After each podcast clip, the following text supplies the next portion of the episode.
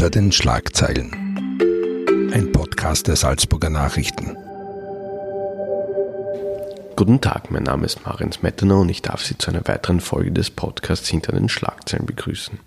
In diesem Podcast geben die Journalistinnen und Journalisten der Salzburger Nachrichten Einblick in die Redaktion und in ihre tägliche Arbeit. Seit rund zwei Wochen beherrscht vor allem ein Thema die Schlagzeilen auch in den Salzburger Nachrichten, das Coronavirus. Neben der seriösen Berichterstattung geistern auch zahlreiche Fake News und Falschmeldungen, vor allem durch das Internet. Den Medien wird wiederum entweder Panikmache oder Vertuschung vorgeworfen. Aber wie berichtet man nun richtig über ein solch emotionales Thema?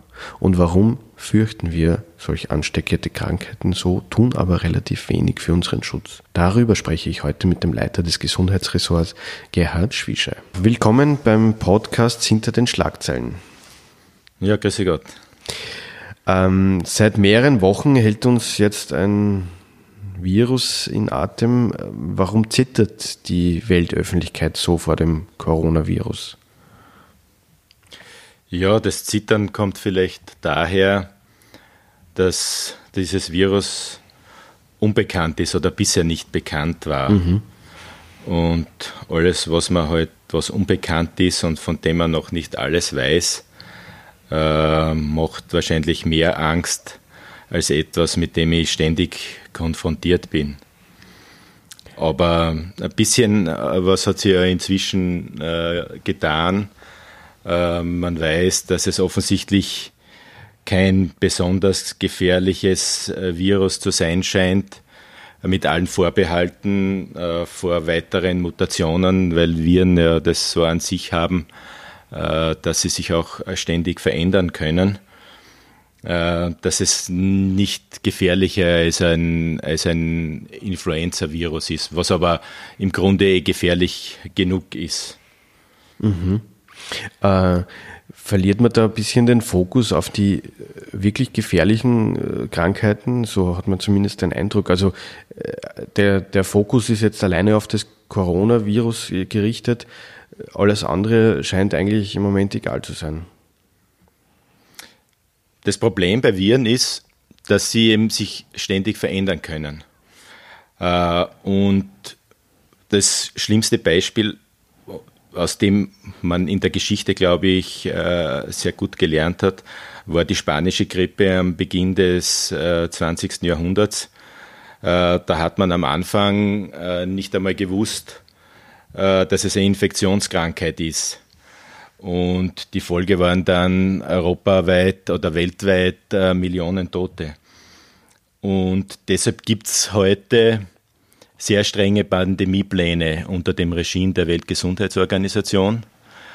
Und wenn jetzt so ein Virus auftritt wie das jetzige, das aus der Gruppe der Coronaviren ist, und die Coronaviren sind Viren, äh, die sich sehr stark verändern können. Also aus, aus dieser Gruppe der Viren können auch gefährlichere Viren entstehen.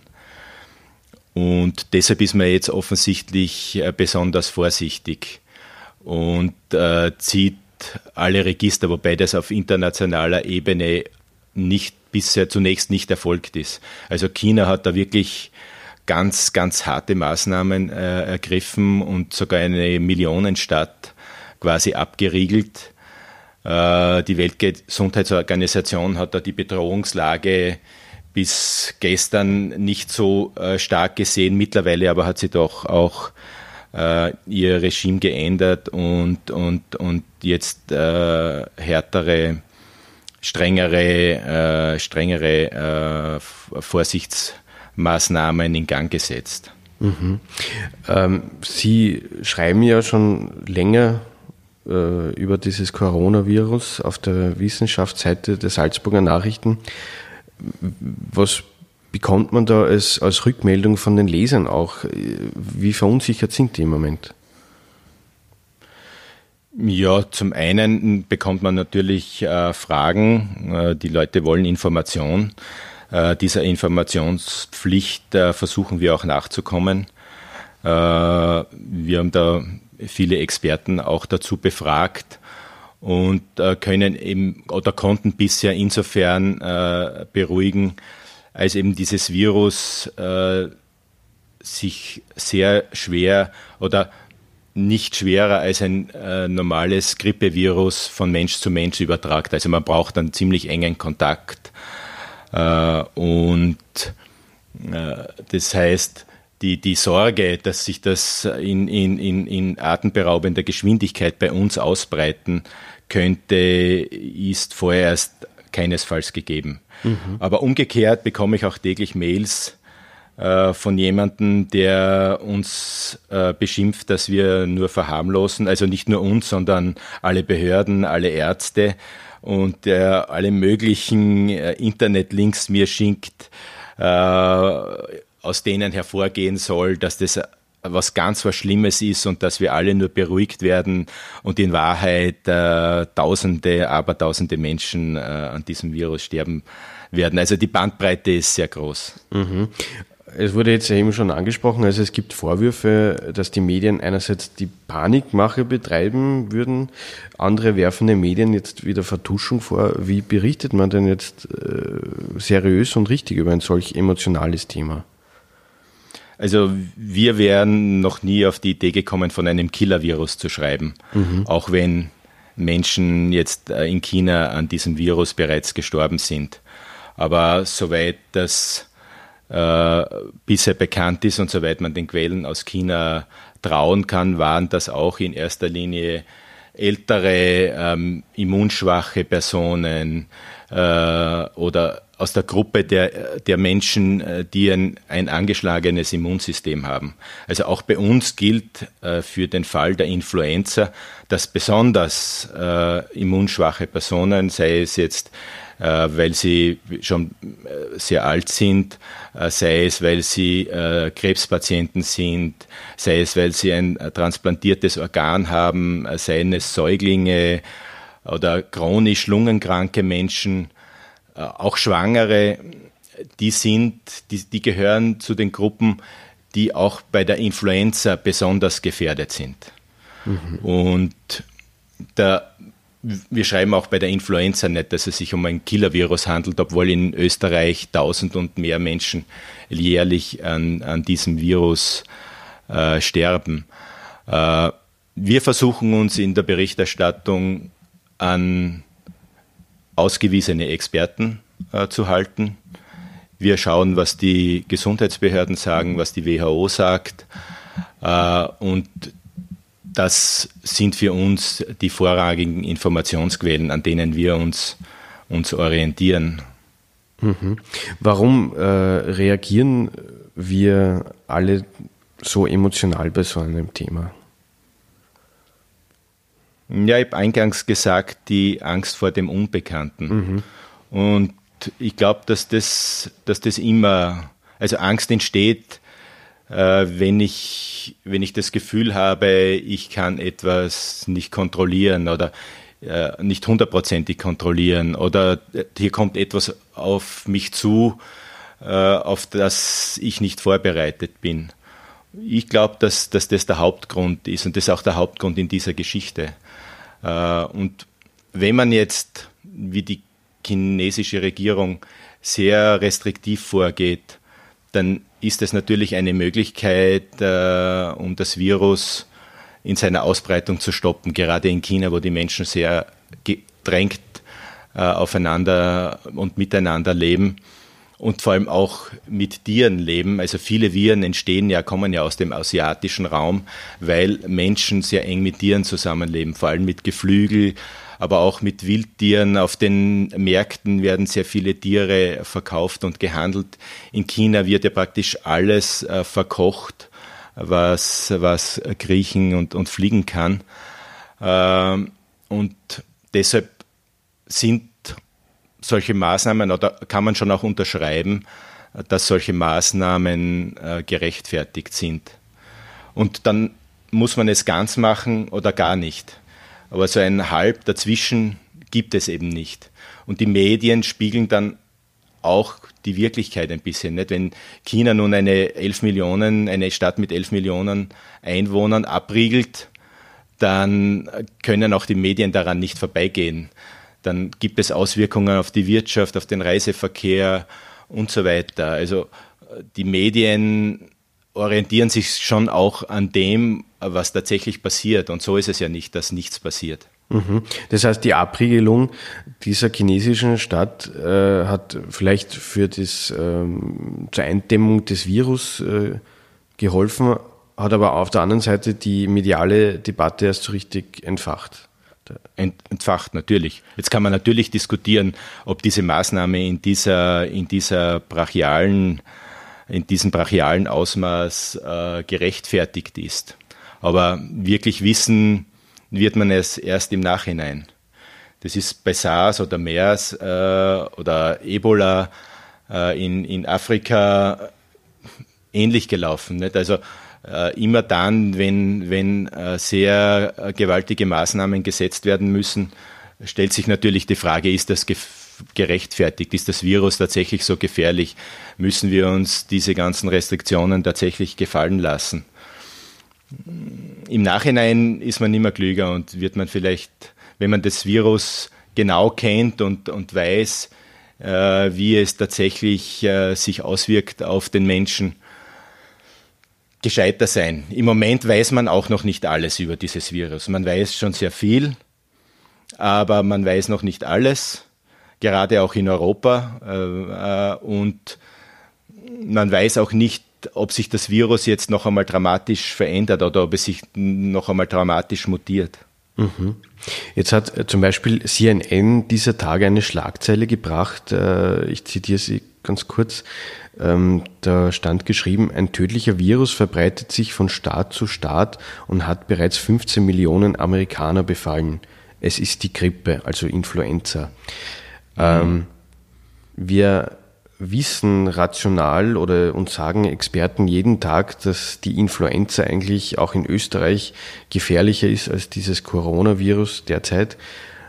Helfen solche Schlagzeilen, solche sachlichen Aussagen oder geht es eigentlich äh, vorbei, wenn einmal eine mediale De Debatte über so ein emotionales Thema so Fahrt aufgenommen hat, lässt sich das nicht mehr einfangen? Ich denke schon, dass wenn man diese Parallelen zieht, äh, es äh, den Leuten hilft, auch ein bisschen zu relativieren und das entsprechend einzuordnen und Ängste zu nehmen. Wobei eben, wie gesagt, äh, die Influenza bei uns stark unterschätzt wird. Also wir haben in Österreich eine Durchimpfungsrate unter 10 Prozent.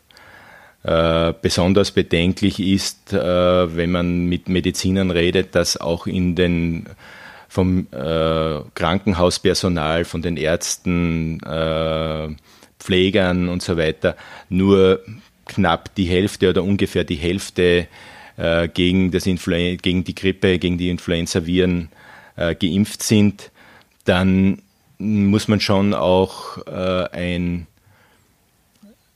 zu gering ausgeprägtes Gefahrenbewusstsein bei uns äh, monieren. Mhm. Und das, das, das, ist, das ist schon ein Problem, aber wir leben seit vielen Jahren äh, mit der echten Grippe und sind uns daher vielleicht der Gefahren oft nicht bewusst. Wir kriegen einen grippalen Infekt und glauben, das war schon eine Grippe, äh, ohne zu wissen, dass ein echter Influenza-Virus eine wirklich ganz schwere Erkrankung ist. Und die schon erwähnten besonders gefährdeten Personengruppen äh, dann wirklich äh, auch in ihrem Leben äh, gefährdet sind.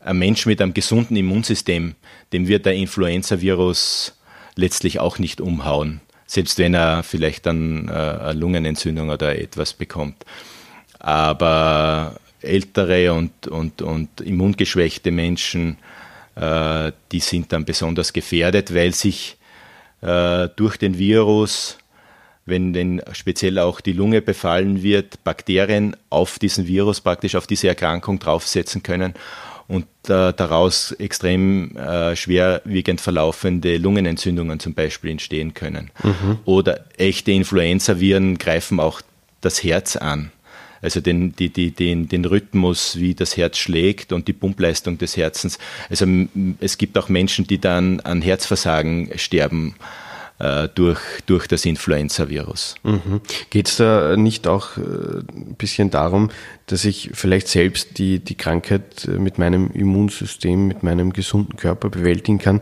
aber nicht andere anstecke wieder? Also das ist ja auch ein Sinn dieser Durchimpfungsraten, oder? Das Natürlich. Das ist einer, einer der wesentlichen Gründe auch. Und speziell, wenn ich in einer Familie lebe oder wenn meine Großeltern noch leben, äh, ist es oft, und ich Kinder habe und die Enkel der Großeltern, ist es oft fast wichtiger, dass auch die Enkel geimpft sind und, und nicht nur die Großeltern, weil, weil halt die, die Kinder aus dem Kindergarten oder der Schule sehr oft die Viren mitbringen und die dann in den Familien auch verteilt werden. Also äh, aber da fehlt, da fehlt eben das Bewusstsein und das sieht man mhm. dann halt auch an den, an den Impfraten. Mm, und es gibt dann so die Fehlmeinung, man müsse, äh, man müsse Krankheiten durchleben, um sein Immunsystem zu stärken. Aber eine Impfung ist im Prinzip nichts anderes als ein Training für das Immunsystem, nicht? das gewappnet ist dann äh, mhm. für die jeweiligen Viren. Aber das bedeutet, einerseits haben wir Angst vor diesen Krankheiten, andererseits schützen wir uns zu wenig. Wie, wie passt das äh, zusammen? Wird da zu wenig informiert? Ja, weil bei der Grippe, ja, möglich, dass, sie, dass hier auch die Informationen nicht ausreichend sind. Oder halt die Angst vor einer Impfung oder den möglichen Nebenwirkungen einer Impfung äh, größer sind als die Angst, äh, die Krankheit selbst zu bekommen. Also da sind ja, spielen auch wieder umgekehrt irrationale Ängste vor Impfungen und so weiter äh, mit eine Rolle, die, die halt auch im, gerade im, im, im heutigen Zeitalter im, über die digitalen Medien, über die sozialen Netzwerke wird ja viel Unsinn verbreitet, der sich oft schwer dann auf, auf seinen Wahrheitsgehalt hin überprüfen lassen kann. Mhm. Was kann da die Politik tun? Bei den Medien haben wir schon gesagt, jetzt eben seriös berichten, vor allem aufklären. Hm, Gibt es auch eine Botschaft von Ihnen an die Politik, was man da vielleicht besser machen könnte? Also ich bin keiner, der jetzt eine Impfpflicht fordert. Nicht für Masern und nicht für Grippe. Ich, meiner Meinung nach, greift das zu weit in irgendwie in, in, in Grund, grundlegende äh, Freiheitsrechte ein. Ähm, Aufklären ist das eine. Mhm. Und das andere ist, dass ich quasi indirekt dann vielleicht äh, die, die, die Menschen dazu bringe, ähm, äh, sich impfen zu lassen. Also wenn, wenn irgendwo äh, Viren, äh, gefährlichere Viren kursieren oder die Grippe kursiert, dann im Kindergarten muss ich als Leiter eines, Kindesgarten, eines Kindergartens vielleicht überlegen, ob ich ungeimpfte, nicht geimpfte Kinder dann zulasse zum Kindergarten. In der Schule schaut äh, schaut schon wieder, wird es schon wieder viel schwieriger. Nicht? Es gibt die Schulpflicht. Mhm. Ähm, man wird nicht verlangen können, äh, in, in einer Phase mit, äh, wobei wenn man jetzt nach Tirol, ich glaube in Tirol waren die letzten Fälle, äh, waren Klassen, wo die Hälfte der Kinder an Grippe erkrankt ist, da hat man dann gleich die Schule geschlossen. Also werden ja ohnehin äh, sehr, sehr äh, starke Maßnahmen dann mitunter auch getroffen, wenn die, wenn die Grippe richtig ausbricht bei uns. Mhm.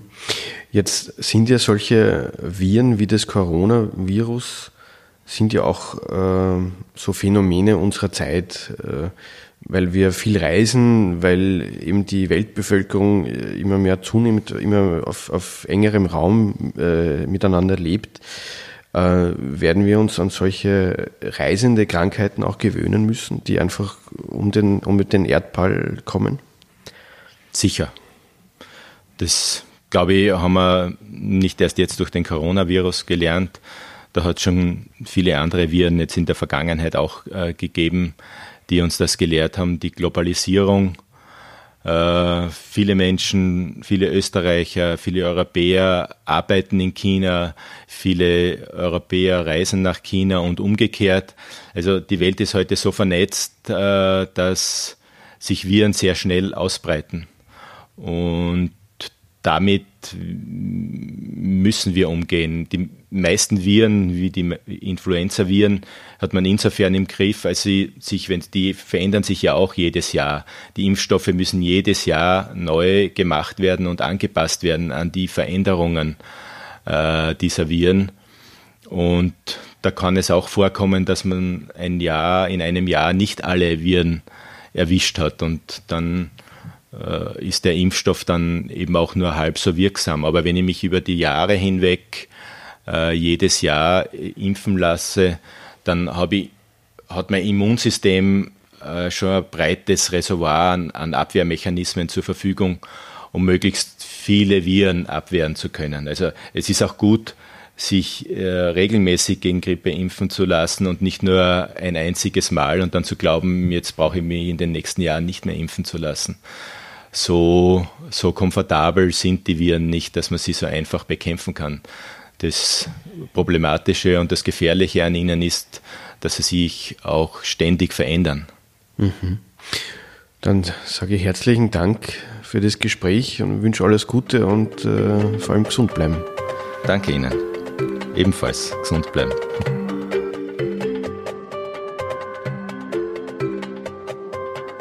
Das war ein Podcast der Salzburger Nachrichten. Redaktion Marian Smetana. Wenn Sie mehr wissen wollen, finden Sie uns im Internet unter www.sn.at.